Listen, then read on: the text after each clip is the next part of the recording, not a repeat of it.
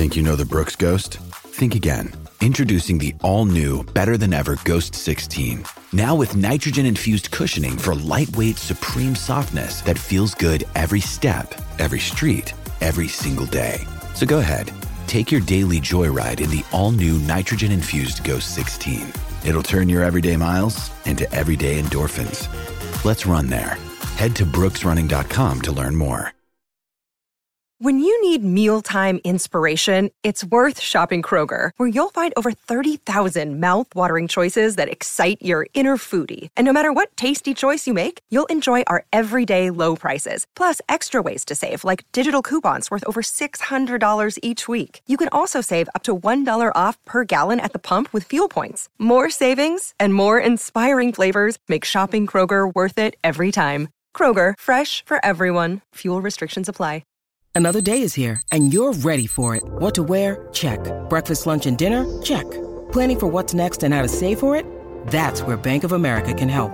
For your financial to dos, Bank of America has experts ready to help get you closer to your goals. Get started at one of our local financial centers or 24-7 in our mobile banking app.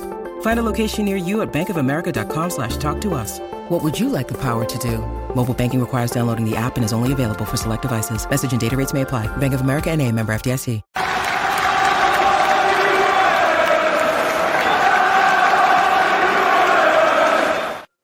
Hi everybody, Russ from My Hammers 11. I hope you're all safe and well. If you're new to the channel, please consider subscribing and hitting the bell icon so you're made aware of any time I put new content on. Lots of stuff happening as always with the channel, but uh, make sure you hit the bell icon so you don't miss any of the great stuff we've got coming up. Um, today's guest, another one of our knees up, Mother Brown uh, friends of the channel. We've had Graham, we've had Gordon, now we've got Steve. It's Steve Rio Barlow. How you doing, Steve? I'm okay, thanks, mate. How are you? Yeah, I'm all right, thank you. Not too bad, not too bad at all. How have you been since you know the world turned up in its head? Uh, well, work for the NHS, so Oh. I've been incredibly busy. Um, yeah, it's it's probably been busier than ever at some stage, but um, Of course. yeah, apart from uh, wasting a lot of money on lockdown purchases of various football tops and other sporting goods, you know, it's not been too bad, you know. No, I know. Brilliant. Yeah, it's, yeah. I mean, it's nothing to do about it, is it? So, as you said, just got to sort of grin and bear it, and um, yeah, I know you. Situation, isn't you? That's the thing. Yeah, exactly. And and you're right. It's um, yeah, it's funny, isn't it? You start wanting to buy, it, as you said, replica football tops and just random things because you're at home, nothing to do instead of Amazon. Yeah.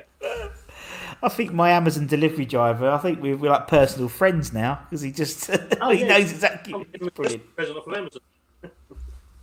Absolutely brilliant. I'm going to have to give him a give him a Christmas bonus by the, by the way this is happening this year. But you know, you know, I sort of you know obviously West Ham sort of helped us a little bit towards the end um, by Yeah. turning out a few uh, a few performances, which wasn't uh, wasn't too shabby, and then uh, we'll see what happens come mid September. Yeah, yeah, I'm not actually looking forward to the season starting as per usual. I'm just gutted we can't be there for now. Yeah. I'm sure that'll of course. Yeah, I'm sure eventually, isn't it? I mean, obviously, there's the, the, the testings at Brighton, and there's, um, isn't it? I think actually the the week, uh, it's that weekend that the Premier League starts up. I believe it's the SPL we're having test events. There's like three or four test events that year as well. So that week, so Yeah. we'll see what happens in it. We'll what, Yeah, will be will be, as you said, in it. And, it, and it's a shame that it's a shame that obviously people couldn't be there for the running, but you know, thankfully, you know, at least we're in the same division. We when the fans left that they came back to. Yeah, S- small solaces, but yes. you got to take that. You're a West Ham fan. You've got to take every little bit you can get. You know, just every little smidgen. Yeah, it's like it's. Someone said to me the other day, going to West Ham is a bit like a chore, particularly over the last sort of few months. But it's a chore they want to do again, and um, Yeah. it's very true. Yeah, I know. I know it's the old adage that people have come out with. It's not just a football team; it is a family. You know, I've made some of the greatest friends I've ever had through this club. You know, through the website even, and you know, we're not in it for the glory. We're in it for those little moments that make you erupt in joy and the friendship. And Yeah. that's what makes West Ham West Ham for me. So true. It's so true. And you're right. So those two, three times a season that we turn up, that's what it is. Two or three times that we actually turn up. But it's when, isn't it? It's when we turn Yeah. up. You And- don't know who, you don't know when. No. That's the great mystery about it, isn't it? You know? Yeah, yeah. It's like, you know, when you look, particularly that, that run in we had, you knew he was going to turn up at Chelsea. He was going to get something at, against Chelsea. He just did. But like the Norwich game where we were like played out of our skin, you know, I'd have had us down for a draw at least for that one. You know what I mean? It's just, it's so West Ham. It's just, I mean, I mentioned on well because we did the live talk through the games on the KUMB, Yeah. and uh, I'm still fuming about Norwich. Uh, it's my favourite away day. I mean, there's so many great pubs around there. Yeah. It's not a bad run on the train, you know. It's, it's, it's just a really good away day. And we've never won in the league until this season for, I think, since 1972. And the one year we can't go, what bloody well happens? You know? Yeah. And obviously we won't be, it won't be able to do for at least another season. So, Exactly. Yeah. But yeah, but it's, it, still- it's the still a West Ham way. it's the West Ham way, though, isn't it, Steve? Yes, yeah, definitely. you can't play and you, you can't you know that's why you know if anyone always asks me you know who to back at the weekend never west ham never west ham Yep. you just can't you just you just don't know you don't know what way they're gonna what team's gonna turn up Exactly. Exactly. That's the great thing about it. that is the great thing about it and they don't and i think i think you know the the liverpools and man city fans and man united fans they just don't get that they don't get that No. sense of excitement They've got that sense of entitlement, and um, that's what really makes me furious about them because they just expect to turn up to things and win trophies and stuff like that. I mean, don't get me wrong. I mean, I love West Ham for the way we are, you know, that unpredictability, mm. the camaraderie. Uh, I'd obviously like, I would like to go through one season when we're actually decent and actually win mm. something, but you know, I think it might get a bit boring after after that. Mm. Once the glory's gone, let's get back to being the upsetters and having those little moments in life rather than Yeah. just turn up expecting to win every week.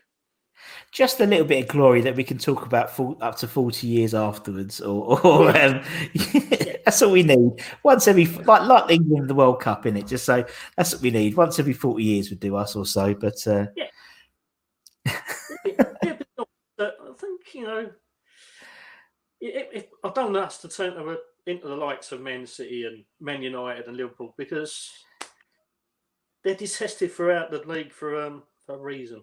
yeah I'm sorry, to say, but yeah, I'd rather be West Ham than anyone else in this. oh definitely and you're right it's not just about the, that side but as you said it's the community side and obviously you know through through the website as you said you met so many great friends and just Yeah. hammers across the world and that's what it's all about that's what i sort of get out of this of this sort of whole channel is just meeting people all over the world who just you know the fact the only thing that connects them is the is is little crest really that they support. You know everything else is like they might be in the middle of india or or uh, i don't know in the middle of texas but they all support west ham. And that's that's what's really surprised me is just how big our fan base is because i never really thought it was that big. I thought it was, it was big but not like this big geographically. It's huge. Yeah, I actually think I. I mean, when we moved to the Olympic Stadium, everyone said, "Oh, you ain't going to fit it. You ain't going to fit it," but we would, right? And Mm. again, going back to the success thing, right? We fit it, and we filled the bowl in on a regular basis, and we was pretty much garbage most of the time. Imagine. Imagine how many people we could try and get into that ground and how many demand for tickets if we was actually decent for a little bit. And when we went to the playoff final, we could have sold the whole of Wembley.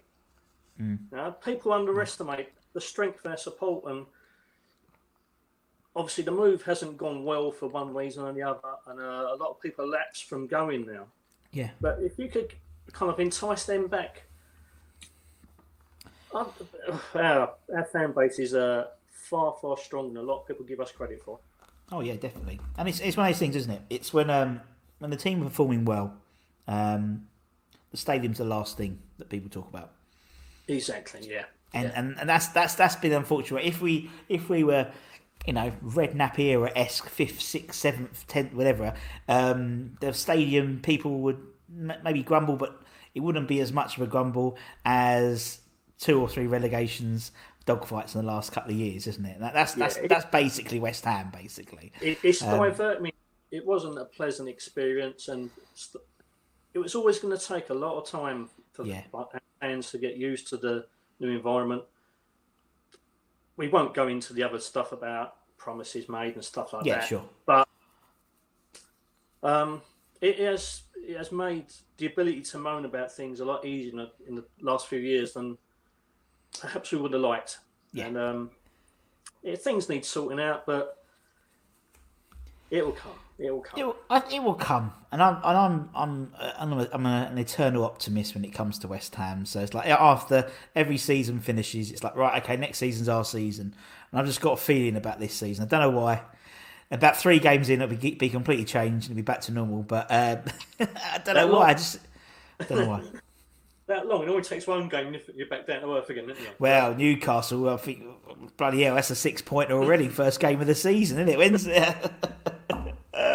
But we'll see what happens. You know, they're doing all right pre-season. You know, they, they've undefeated. So through to the Betway Cup final as well. Again, I know. I mean, that silverware is racking up. You know, that Betway Cup. You know, which that should be round the side of the. the yeah, stadium. Where's the Although we- well? Because I'm I'm gutted that it's not lift lined up on there. Know? yeah.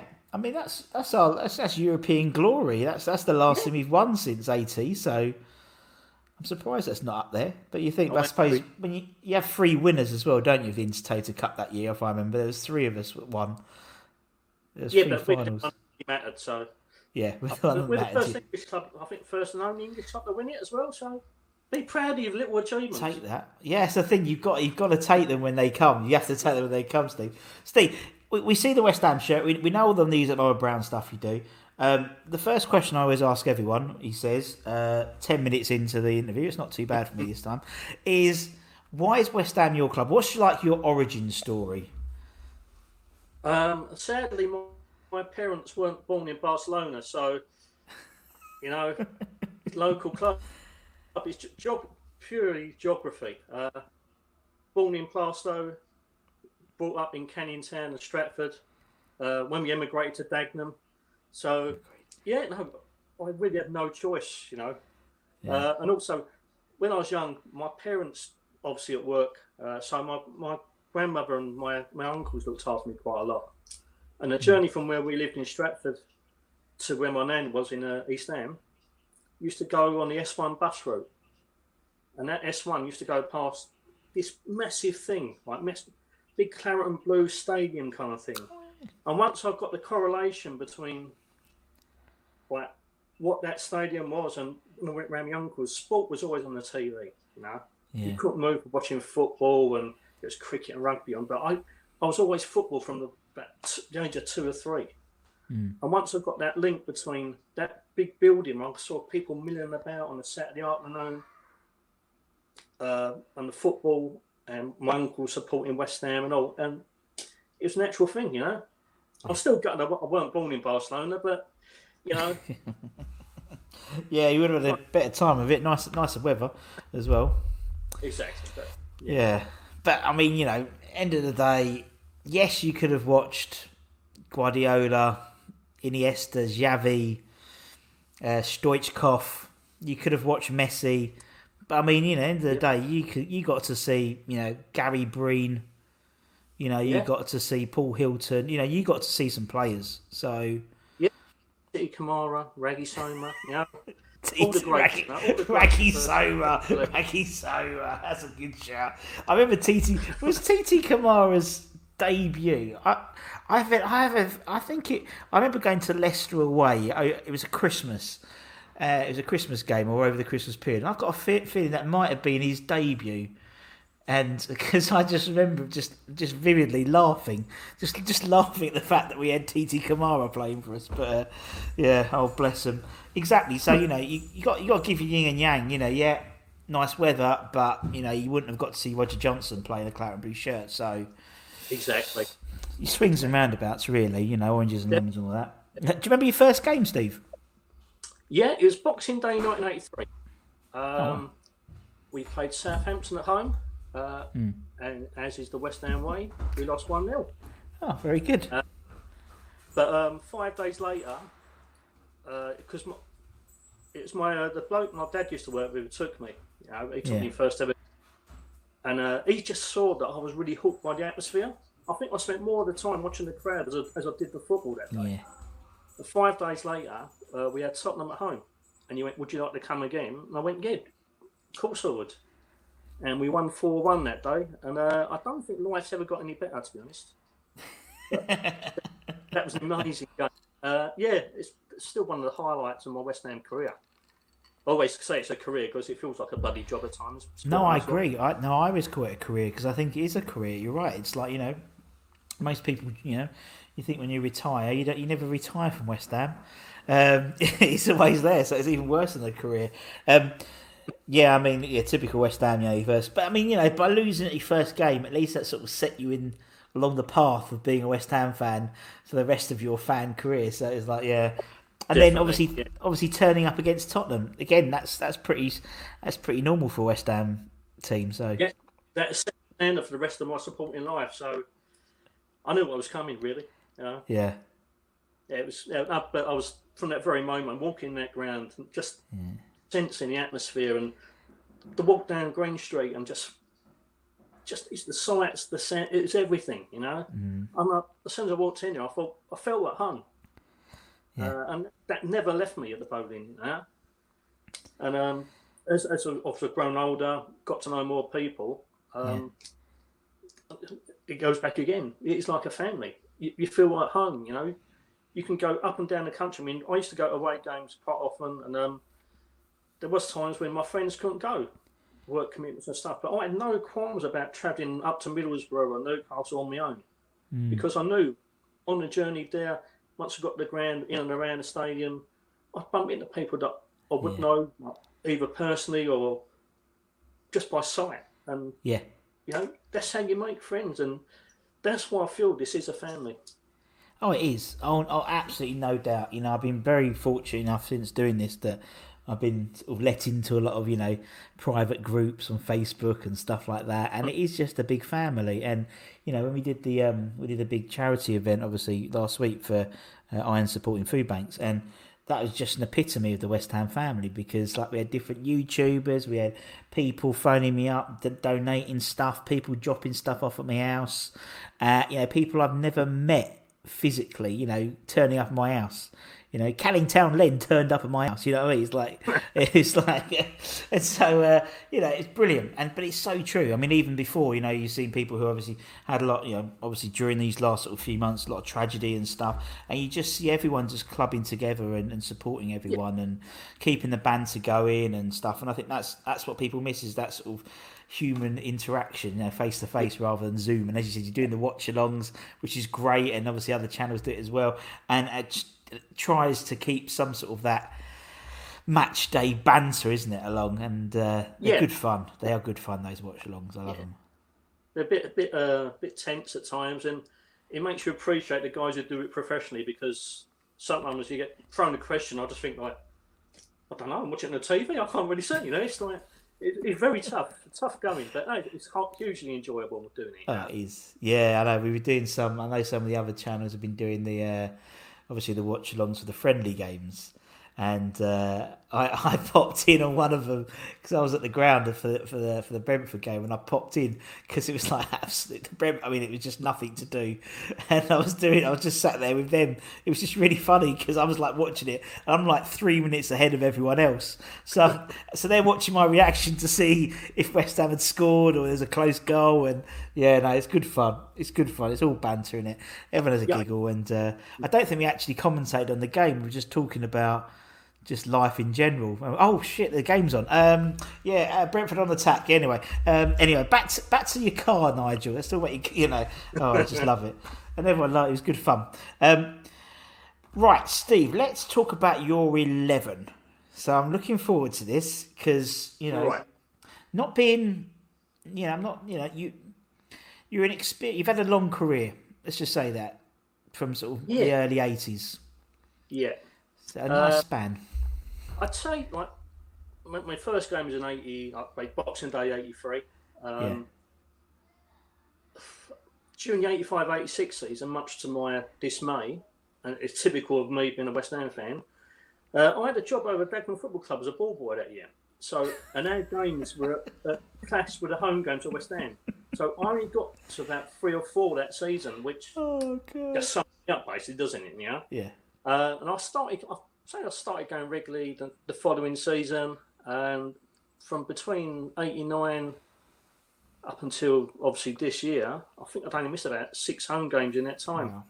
So um, yeah, I've racked up a few. Uh, Yeah.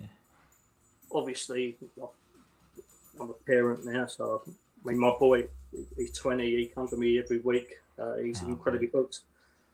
My daughter's been a few times. My youngest son, he's been a few times. He enjoys it. Um, so yeah, my parenthood was supposed to take take the four, but um, much to my shame, sometimes West Ham went a little bit first at times. So my, luckily, my wife's a bit understanding in that matters. But uh, yeah, so I've, I mean, I've racked up.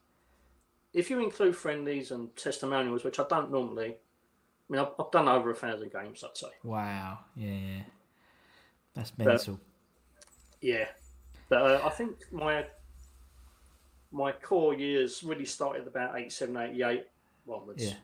Yeah, I figured out the other day. Um, someone asked me how many times I'd played "I'm Forever Blowing Bubbles" at, Up- at Upton Park and London Stadium, and I and I tried to figure it out, and I think it was over at least fifteen hundred times I've played that song, and um, and it's just crazy when you when you sit down and think about you think about you know a thousand games, you know times 90 times the 50 you know how much how much time you've how many years you've watched west ham solidly. It's mental. It's like my wife she watched like Don't know the box sets. And you go you go she's watched the box set on netflix in about two or three days and you figure it out joe you you've you've watched like 24 hours solid, solidly in the last week. You know it's, that's a day. That's the whole of wednesday. Um, it's scary when you think of it like that. But um, i mean in terms of in terms of the my hammers 11 i mean the only criteria is really that you have to be alive to have seen them play. Not necessarily seen them live but being alive to see them play the reason why I say that is obviously some people um, are unfortunate or fortunate, depends how you look at it, to never have seen West Ham play live because they might be in Mumbai or in Texas, or maybe they've only seen a, two or three games. So Yeah, that would sure. very much diminish their, their options. so that's the only rule. But, you know, it, formation I'm not fussy about anymore as well now, Steve. So, you know, I've got soft in my old age. So that's basically the only thing. And it's your 11. So you can talk about whoever you want. Doesn't have to be the best players. Could just be the players that are closest to your heart. Might be the worst players. I mean, we've had. I mean, we had Graham doing a, a Roggins eleven or a locked locked up eleven. I think he called them. Whatever. And that's that's the fun. You can do whatever you want, Steve. Um, so we'll start off in goal. Who's in goal for the Steve eleven? Right, so I'm going for a 4 4 2, and um, I'm going with players that I love and admire.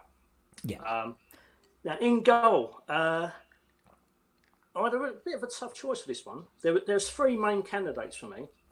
Uh, Phil Parkes was a natural, uh, and he would have made the number one slot, but I really only saw him when the knees had started to go. Yeah, yeah, know? yeah.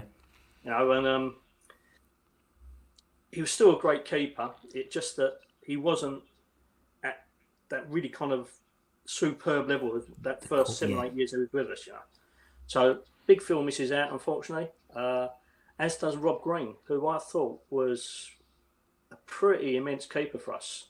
You know? And what I loved about Rob Green and all is that he not only did he keep us in a lot of games, when the Arsenal game at, at the Emirates Yes. it's a standout performance for me.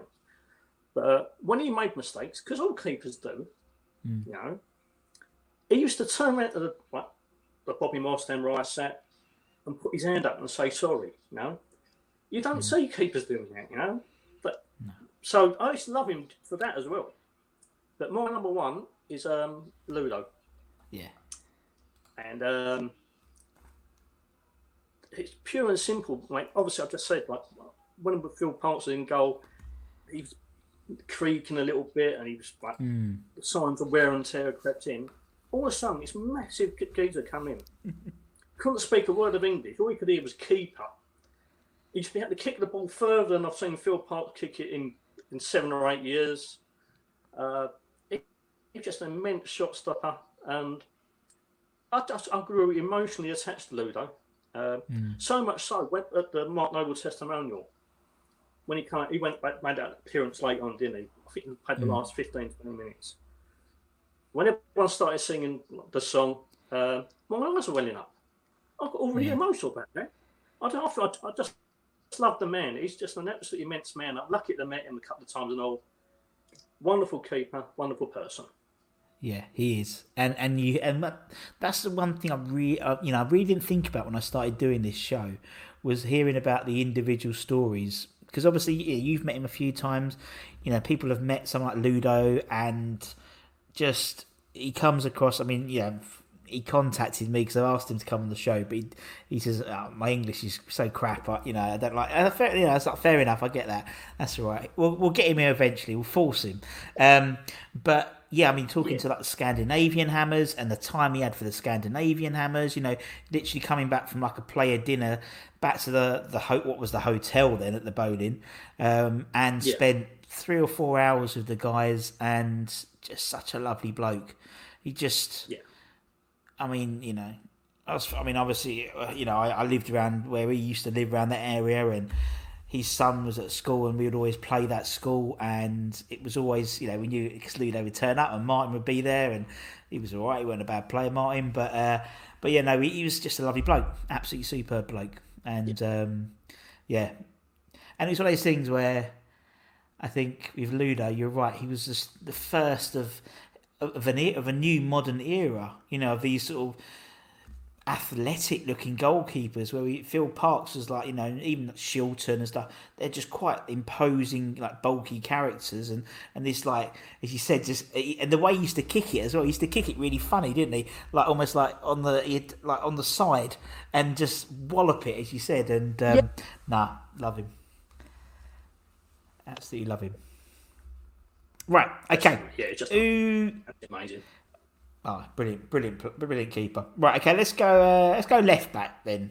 So if we're playing four four two, Steve, who's your left back?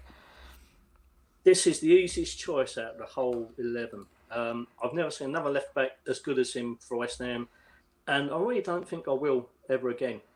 Uh, the Yeah. one and only Julian Dicks. Oh, sorry, I thought you said, I was put Raspberry Rat. Sorry, Julian Dicks. Yeah, Yeah, I mean, again, what a guy. You know, uh, yeah, from his debut, I- think it was at home to Evan, wasn't it, when he made his debut back in about '88? And he just looked a natural West Ham player. He had, yeah, you know, he had a wonderful left foot. He had passion. He had desire, an eye for goal. Um, he's an absolute warrior and all. You know, I mean, this is the thing about my team. Throughout my team, I've got three or four core of players that I would put my life on the line with, you know, because I knew they'd back me up every single time. Julian Dicks is possibly the greatest left back never to play for England, and oh, definitely. he's just an amazing player, wasn't he? And also decent taste in music and all. I mean, I'm not the world's biggest Maiden fan, but a couple of my friends are. But uh, admire what they do. That's kind of up the alley that I like. So that's the ice on the cake for me. Julian Dicks is an amazing player, and I feel privileged to have watched him. Definitely, definitely. And obviously, a dad again at 53. Yep. Yeah, you should know better by now.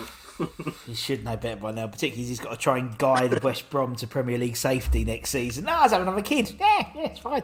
Yeah, Could not do yeah. that at all. Could not do it. I'm I'm looking forward to obviously welcoming him and Slav back as well because you know it Oh, was yeah, um, yeah. Right, Julian's in. Uh, let's go. Let's go right back then, Steve. Let's go the other side. So for me, uh, there was two choices. Uh, unfortunately, Tim Breacker misses out. Um, again, Tim Breacker was um, a great player, and he came in exactly the right moment.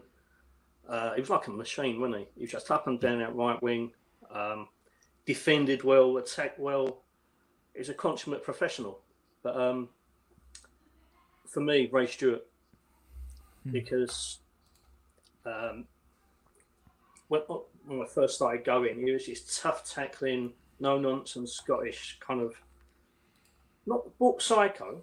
He had that streak about him where you think, I wouldn't Yeah. want to mess with him, no.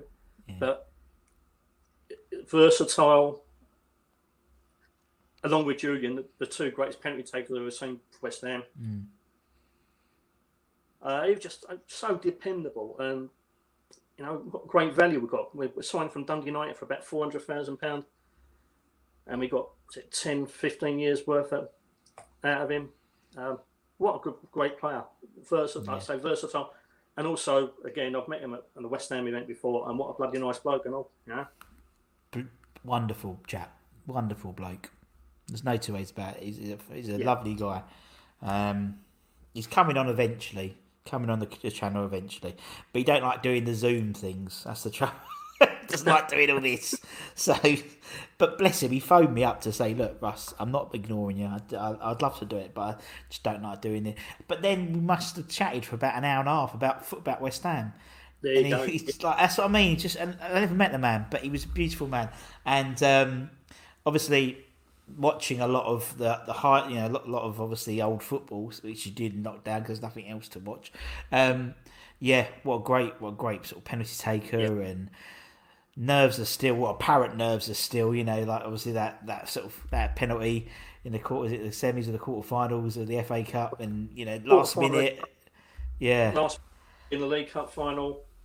Um, and I, I think his ratio was, I think he only missed about, was it eight out of 92 or something like that? Mental. It's phenomenal. And he struck a ball so hard as well. Again, going back to what the second game we went to, that 4 1 over Tottenham, I think he scored, well, he definitely scored that game. And unfortunately, he was in a time where the TV cameras weren't there. Yeah. But he hit a rocket from about 35 yards, and it ah, that has stuck with me forever. And um, I, I just wish we I could watch that again, you know. But Yeah. live at the time, as what was I, 11 year old, ah, that was just an amazing moment. picture yeah. The whole ground erupted, and I thought, this is it, this is for me. Yeah. Well, that was like my so my first game. The first, well, actually, the first goal that I saw was very was uh, was was the opposition. The opposition scored after about thirty seconds. Um, and I remember that my granddad went to me, turned around, that's it, get used to that. You've got that for the rest of your life. I didn't believe him until uh, now, obviously. Um, but it was then a Julian Dicks sort of 35 Thunderbolt, you know, that he would do more than regular. And as you said, the places are right. And I, I can still see it now uh, in my head because I was in the East Stand. I can still see it, cut, you know. And um, it's, it's weird how things like that just stick in your mind. But uh, yeah, yeah, all right. And obviously, you know, what I like about Ray as well, he's always really nicely turned out. He's always in a nice suit. He always looks, you know, looks after his, you know, his appearance. He's a lovely bloke. Yeah. Can't understand a word he's saying though, but it don't matter apart from that. Okay, raising. Let's go centre backs. Have you got centre backs in, Steve? Right. Um, the man who misses out for me uh, was Mr. Bilic. Didn't have a very long stay for us, but um, I was just completely enamoured by him. He just he, he was a world apart when he played for us. Uh, so it's with regret I don't pick him. But um, Mr. Alvin Martin gets in as one of my choices. Yep. Um, he was there from 78 through the mid 90s. And he seemed to get better with age, you know. Obviously, he's slow and a little bit bolder, but positionally, he was superb. Oh, I mean, what a player.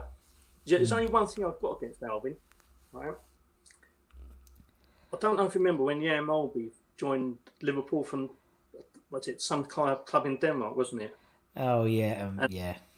So, Within six weeks, I think he went from speaking like completely Danish into being a complete Scouser. You know, and I just thought, how did that happen? Alvin's been living in London for like the best part of nearly forty years, yeah, and he's still got a Scottish accent. I mean, even come more on, so. mate, lose Yeah. it to some please, yeah. Yeah, but it's like when it's like when like when the English guys go to America and, and end up becoming more like Danny Dyer. because people think they're Australian. That's what I always used to do. When I was in America, they'd always think I was Australian.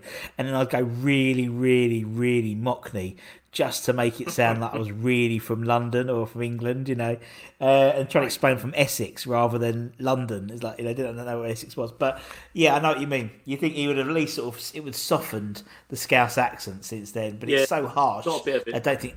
No, I don't think it will ever. Yeah, I don't think you ever would do, to be honest.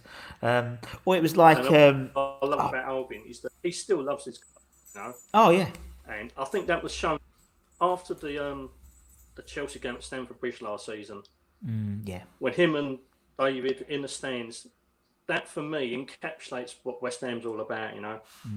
Um, that was one of the most heartwarming things I think I've seen in a football ground for a long, long while, and um, that says a lot not only about the club but about Alvin himself. You know, You know, obviously it was his son; he was immensely proud. But I think that time, that lengthy time out at West Ham, is ingrained in his heart. And, um, oh definitely. yeah, that man is a man. He's a legend, absolute legend for me, Alvin Ryan. Definitely, definitely. And you're right, he's sort of an adopted Cockney, isn't he?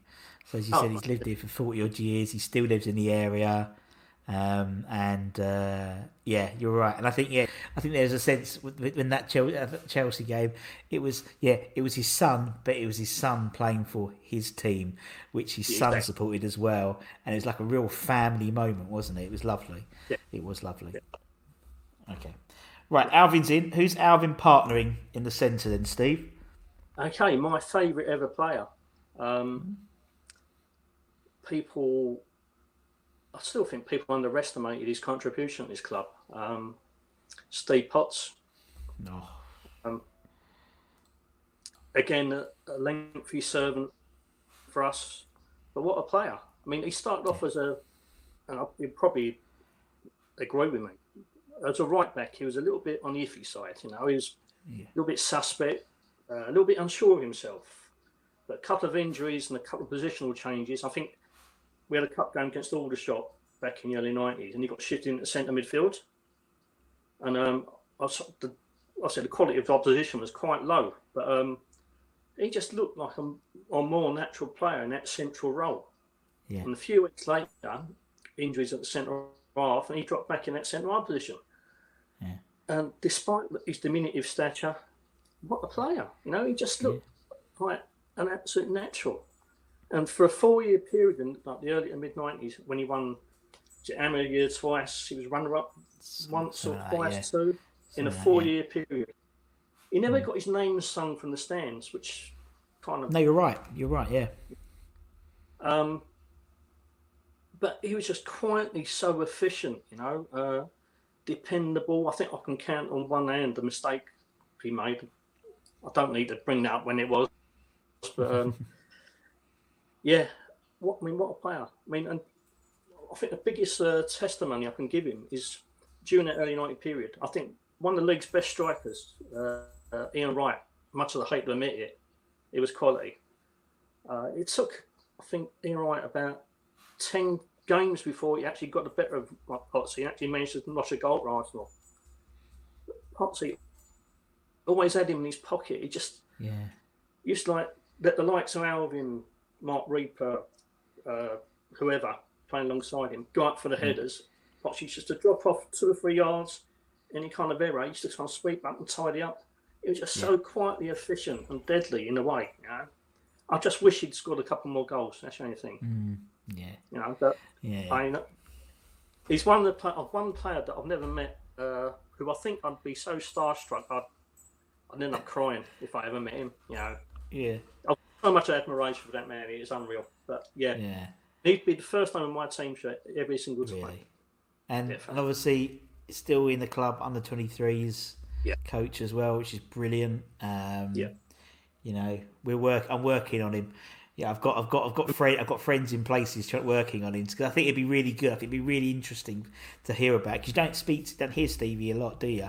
On, No, on, on interviews and Okay. stuff, and so I'm, I consider myself a quite quiet and shy person normally, and uh, he's very much of the same ilk. I've, I've been told. So uh, yeah, yeah, I mean, Yeah, just what a, what an absolute legend for me. An absolute. Oh, legend. de- absolutely, definitely, definitely, definitely, definitely.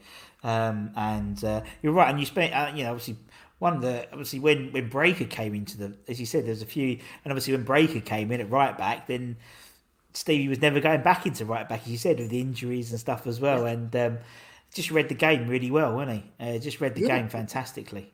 Yeah, it's amazing what a position changer of about ten yards can do. Because he went from being an average player, for me, into one of the finest players that I've ever seen. So Well, I mean, it's a that little, similar. that little shift in position made it. You're right. it- Yeah, you're totally right. I mean, it's a similar thing. I mean, you know, I mean, I mean, Dec was always going to be a, a first teamer, but you know, from being a, a, a centre back, you know, moving him a few yards forward, he just has a total different influence to the game, and and Yeah. you know, and it's you know, I'm I'm I'm very much in the in the camp of do not put him back into centre back, please. Um, Mr. Lampard or Mr. Southgate, um, because I just think England and West Ham, or and eventually when he goes to another club, we know he's going eventually, um, would be a loss Yeah. because I think he just he's such a good position. He plays such a unique position um, in that central midfield. Anyway, we move on. Uh, so that's your back four. That's your goalkeeper. Um, midfield, left midfield maybe first. Left midfield. Um, oh, this was an incredibly tough one. Uh, I had two players down. Uh, I think if it hadn't been for the fact that I, I obviously caught him towards the tail end of his, his time at West Ham when injuries had took their toll a little bit, um, it would have been Dev every single day of the week. Um, but for me, uh, and I know it's not the most popular choice ever, but Mr. Payet. Um, I agree. I mean, we only had him for just over a year, but uh, that that season and a bit was it, probably the, technically the greatest player I've seen play for us. I agree. Um, I've never seen a West Ham player who I thought when he was on the pitch, he could single single handedly turn the game around on his own. Yeah. It's very we obviously we've got one or two we've had like that, but he, every time he was there, you never thought he was beaten. I mean, No. we're not really good at coming from behind in uh, in games, right? We never have been. But that season, we used to go 2 0 down. I used to turn around a bit and go, it's fine. Jimmy's out there. We're going to be fine here. The amount of time Yeah. he did it.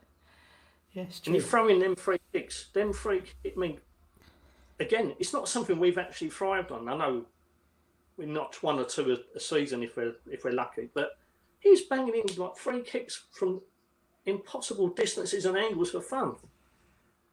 What a player! I'm just like we're obviously no one really knows what went on behind the scenes and No. the reason for the departure, but um, what a player! And I just, yeah, I'm still, I'm still stunned we actually had him. You know, it, it brought so much joy to me in that that 15, 18 month period that, dear. Again, I might It's true. burst into tears in a minute. No, it's it's true. It was just I think it's it's part of you know he he was part of this that that whole that season story that we wouldn't have had that season without him, and I'll always be thankful for that. And you say it's an unpopular choice. To be honest, most people put Pi- Payet in their team because he was technically the best player I've personally ever seen at West Ham, and I think a lot of people as well. And just for the whole extra. For, it's almost if we if it wasn't our last season at the Boleyn, um, and he and he played eighteen months, he may well have got lost in the, you know, in the in the because it was so good. But he had he was even elevated even more because of the, it being the last season at Upton Park, and obviously the first Yeah. one at London Stadium, and he scored against that Middlesbrough goal where he beat everyone twice and stuff like that.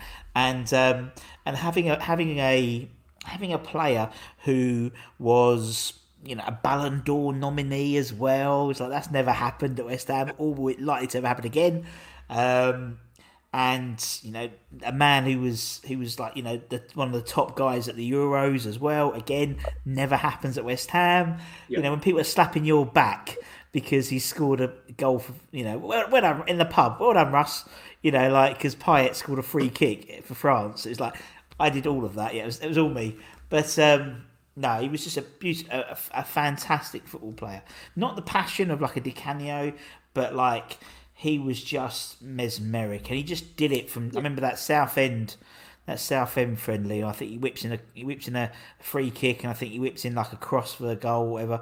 And from then on, you know, from then it was Arsenal. He was beating all you know all those players like, and then Liverpool away. Yeah, weird. Yeah, people moan about our sort of season, you know, our gate runs of games. We that season, yeah, was it Arsenal away, Liverpool away? I think we played Man City away, Away. all in the first four. Yeah, Three of them, all three of them, in one league game away from home after the other.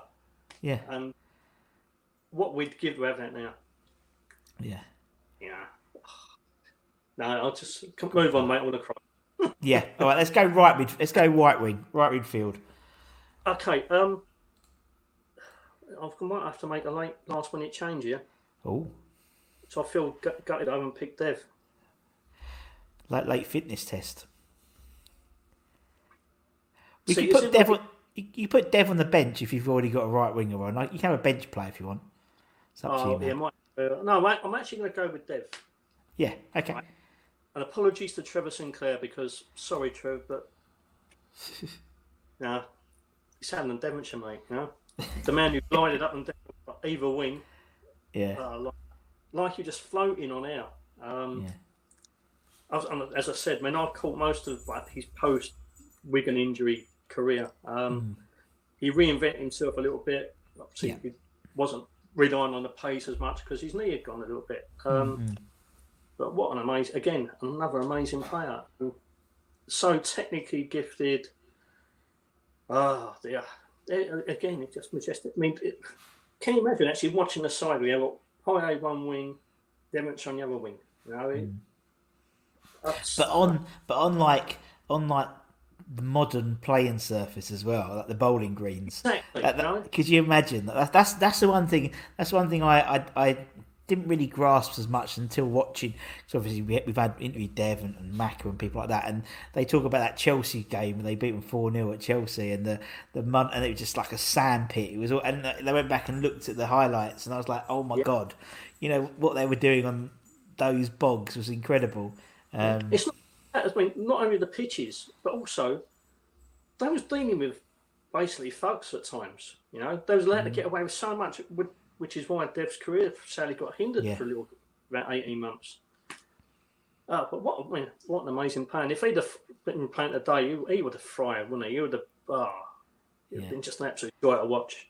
Yeah. So I like to say apologies to Trevor Sinclair because he was shoe-in because when he joined us, well, again, versatile, eye for goal, tricky, yeah. just a quality player. So Oh, sorry, brilliant, Trev. It's Alan Demetrius, mate. I'm sorry. Sorry, Trev, but it's Dev. There we go. It rhymes. All right. Okay. Central midfield then. Central midfield then. Who are we going to go, Steve? For Okay, again, can I make an apology first? of course you can. Notable mentions. Uh, I'd like to apologise to William Bishop, who during the early mid 90s, You're you're killing me, Steve. Do you know why you're killing me? Because Bish always retweets when he's in the team, and Trevor always retweets when he's in the team. God.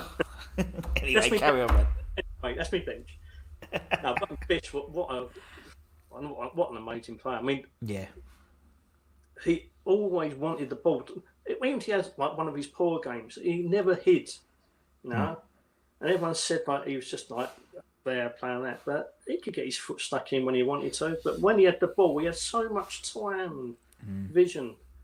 Um, I'm so gutted that um, I'm not putting him in, but it will become apparent Okay. because these two gentlemen I'm picking uh, the centre of midfield, they work as a pair. Um, first of all, Billy Bonds. I don't have to say anything.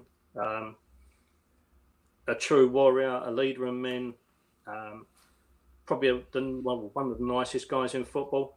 Um, Someone who, again, can bring me to tears. I mean, opening the, the Billy Bond stand Yeah, exactly. Yeah. seeing the man that I thought was virtually indestructible, that emotional, Yeah. it, it triggered off a bit of a chain reaction, the Bobby Moore, I've got to say, because, um, Yeah. yeah, I, I, you don't have to say anything about Bill other than he's Mr. West Ham. And in the role that I've got him playing, um, obviously everyone thinks he's just a hard man. He, he, all he was was a bit of a bruiser and a. He wasn't. He could play football. You know, he he was an incredibly good player.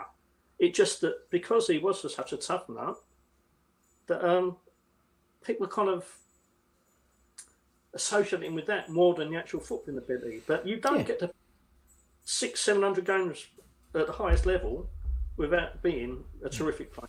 No.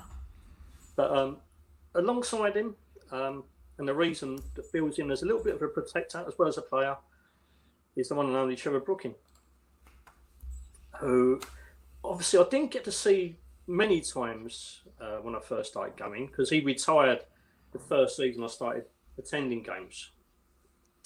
But um, I saw enough of him, um, and even at the this was the tail end of his career.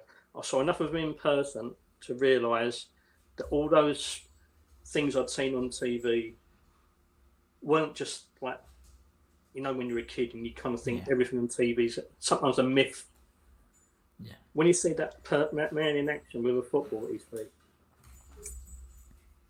a joy to behold.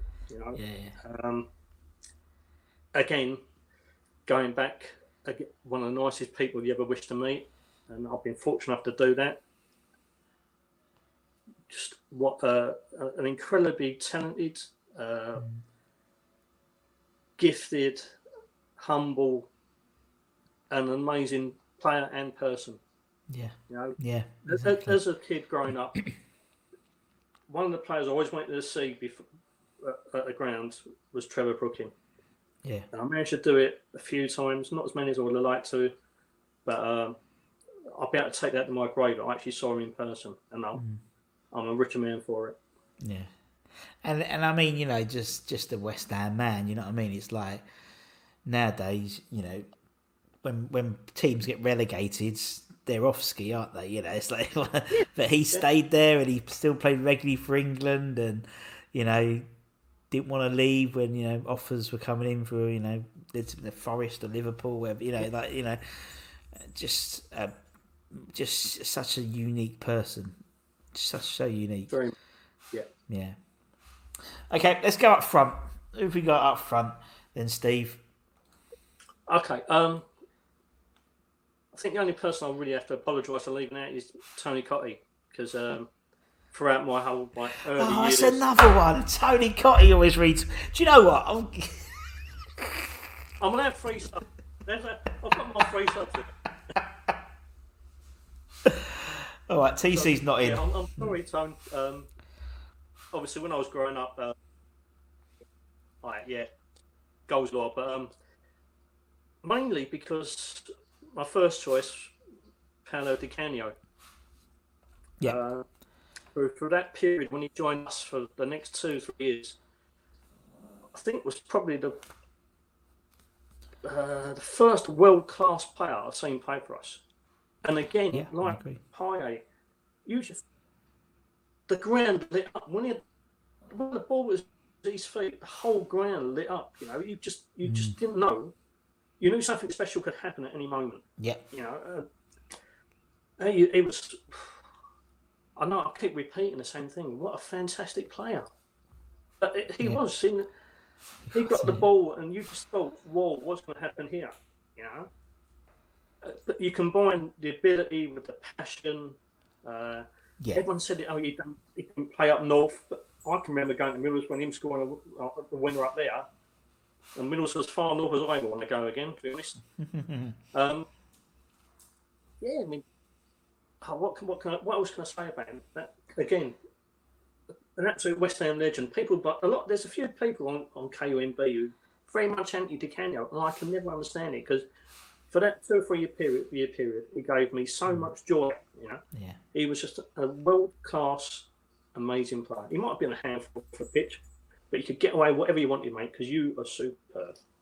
Yeah. Yeah, it's You're my totally first right. Yeah, you're totally right. When they say he couldn't do it up north, he played. How long? Did, how many years he played Celtic? Do you know what I mean? People forget that's Scotland's as north you can get, mate. You know what I mean? But uh, no, I know what you mean. He's I mean, that's I, I, totally totally agree with what you say. You know, I think Payet was technically the best player I've ever seen, but Di Canio was the best player because I think you've got technicality, but then you've got passion, and I just think you need Yeah. both to be uh, to, to to be ingrained as a West Ham legend. You need not only the ability because you know we don't mind if people haven't got the ability, but they're still playing and they're putting a shift in. You sort of you know they get let off their little bit. You know what I mean? Because they're trying, but you, very occasionally you'll get a guy who puts it in. Although sometimes he's a bit fun, temperamental, but that's Paolo. Um, some, but puts in, but has incredible technical ability, and those guys are always end up being West Ham legends, just because they do both. They have the ability and they and they try as well. And um, he was just he was just a soap opera, a one man soap opera. That's why I loved him because you got excited. You got to the game, you didn't know you knew Paolo was playing. You didn't know what was going to happen. It was that whole era, that whole Redknapp era, was just a crazy, crazy time to be a West Ham fan. You go to football to be entertained, and that man Yeah. delivered in immense quantities. But he also got us. I know. Yeah, you're right. It's an way that you see like all these like, foreign players come over, like kiss the badge, pump the heart, and all that. I think he actually meant it, and I still think he mm-hmm. meant it. You know, Yeah, and he got us. He got us. You know. he did. So yeah, I, every day of the week, Paolo would be my side. Yeah, good shout. All right, who's Pally going to partner in the middle, in that front then, Steve? Last player. And this one is with a little bit of a sadness. I'm saying this because he never achieved what he could have done, and that's Dean Ashton. Yeah, yeah, yeah. He was sadly taken from. I know it sounds like I've, wrote him off and passed him away there, but I know what you mean. footballing point of view, Yeah, he was lost not just to West Ham but to England as well because definitely. he had everything. He had everything. Mm. Positionally, he was as astute as, as a positional forward as a thing, intelligent. He was great in the air. He was decent on the floor. People say he was mm. slow. Like he wasn't the quickest in the world, but I, I remember a goal we, he scored for us against Everton where he ran the length of the pitch using sheer strength to hold off. I can't remember the defender's name now because I didn't need to know because Ashton just muscled Yeah, him all the way yeah. for like 30, 40 yards. Yeah, But again, what player! And um, it's just so sad that injury had tarnished and ruined his career when it did, because Well, he it's was only West Ham's number nine period, but England's number Yeah. nine as well. yeah. I mean, it's it's it was it's just so West Ham, weren't it? You know, he gets he gets you know he gets caught up to the England squad. He gets completely taken out by the smallest player ever. You know what I mean? It's not like he was like a a big defender. It was Shaun fucking Wright-Phillips. You know what I mean? It's like Yeah, Yeah, it's, yeah. it's such a shame because again, he could have gone on to achieve so much. And, and like I said, not just from a West Ham point of view. I'm selfish and I always put West Ham. I always put Mm. West Ham first. But from an international point of view, at the time England were crying out for a, a yeah. That Quality for. Rooney. Yep. And he would have filled that role Oh, no better than anyone can, I I can think of. Yeah, no doubt. And and and you're right. He wasn't the quickest, but he had enough pace to get past people. It's that two yard. I remember that, Yeah. that you know he was skillful enough. I remember obviously the, the semi final where where he- where he did the did the centre backs in you know in the FA Cup and uh, what's name and, and did the you know and it was just you know obviously the, the, the bicycle kick against Man United and and obviously Martin Noble testimonial bicycle kick. You know it's like still had it. you know and it was. He's uh, and again a lovely bloke and speaks really highly of West Ham and stuff, and they all do. You know, all yeah, everyone it seems like they, that everyone you've picked, you know, would would speak very highly of West Ham because they just got the fans, and the fans got them, and I think it goes back to the family thing. They felt at home. They felt comfortable. yeah, good shout. in that environment, you know. Mm. Um, I mean, we can go back to the Boleyn days when you was right on top of the the pitch and the players, Mm. and if you was an opposition player, you feel intimidated. As a home home player and a fan favourite, that must have made you feel a thousand miles tall because Yeah. that that bond between fan and player, which we'll never see again in the modern game, we won't see it No, the bond between fan and player was so great and um, so immense that when you listen to any interview with, say, Alvin, Alan Devonshire, even David Cross, who I'm a massive fan of, and he could have made my my eleven any any day of the week. Oh, Crossy loves yeah. Cross Crossy yeah. attributes his whole career, West Ham career, to being a, to being for the fans. When I interviewed yeah. him, we'd finished we'd finished the interview, and he said, "No, I want to talk more about the fans." So I had to like record it for another like twenty minutes while he spoke about the fans. It's brilliant. That one a couple of weeks ago, and again, that speaks so highly not mm. just of um, of the man himself, but how we can positively impact our side and. Um, it, it's, it's, the family thing, isn't it? Because yeah. it must reflect. Well, it certainly didn't a few years ago. I mean, it's very much harder nowadays because there's such a gap between the ordinary working man and um, players nowadays. Yeah, it's hard to get that that connection going. But well, um, also, also it's like you know, like when you know when you was at when you was at Upton Park, and as you said, it's it's not just West Ham; it's indicative of, of modern game. Modern game. You know, when we used to, you know, at West Ham, used to put your hands for the railing to get assigned, yeah. uh, get get, and you know they all would. You know, away players, yeah. home players, they all would. Uh, maybe the away away players as much, but um, and, and, things like that. And obviously now you don't get that. Um, you know, it, it's and as you said, like uh, they all live in nice apartments in Canary Wharf now. They don't live. I mean, I used to live in Loughton, and I, I mean, when I interviewed Shaka, I used to serve Shaka at Safeways and Samassi Abou and Paul Kitson and people like that. And you you get you'd into that. They'd almost be they were like the, a normal person, you know. It's like rather than yeah. this sort of uber level of ce- celebrity status, really. Um, and you know, you wouldn't see I don't know Lanzini going to the Waitrose and picking up a, a tub of hummus. You'd get on Deliveroo, or you know. It's, but it's yeah. but it's it's just it's not just and it's it's not just it's just it's just modern football in general. You you know, and I just think it's sad because the excitement you get walking down the road and I don't know, you yeah. know, I don't know. Um, Pete Butler's in front of you, or Steve Lomas, and you're like, "Oh my god, it's Steve Lomas!" And they would just—they wouldn't mind stopping and you would you didn't have phone really have a camera phone then, would you? So it was all you get an you get an autograph then rather than a phone. But there was um, there's a little story going back to me. Slaven Bilic almost made my eleven. Um, yeah. And I hope you don't mind me telling this on a quick, mate. Not at all. Um, when when Bilic joined us, I, mean, I was so impressed and amazed by him and his ability and what when what an immense player. That uh, mm. during my younger days, I used to buy football shirts galore, and uh, I popped down Carnaby Street and bought a Croatia shirt. And as I walked out Soccer Scene, it was, walks over to the pub opposite the Shakespeare's Arms. Me and my mate just grabbed a pint, sitting outside on the table, and uh, my mate just tapped me on the shoulder and went, pointed down there. And I, I, I what? Turn around, and there's Slav bowling back down Carnaby Street in a leather jacket, looking like the coolest person I've ever seen in my life. Yeah. And uh, my mate just went, "Whoa, Slav!" And he just turned around and went, walked off. And I thought, you won't see that nowadays, would you? you just no. But yeah, that was it meant to stay that one. yeah, well, that's just awesome, and you just getting it. It's it's it's a real sad thing that it, that football's got to that level of status that you know you don't.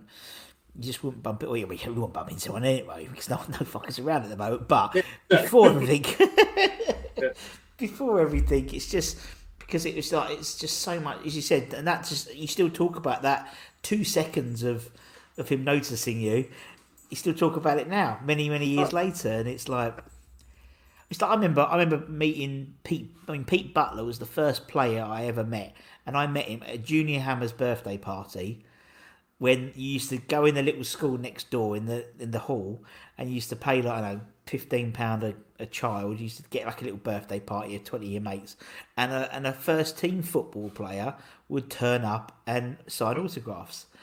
And like you wouldn't get it now, would you? God no, you wouldn't have. You wouldn't.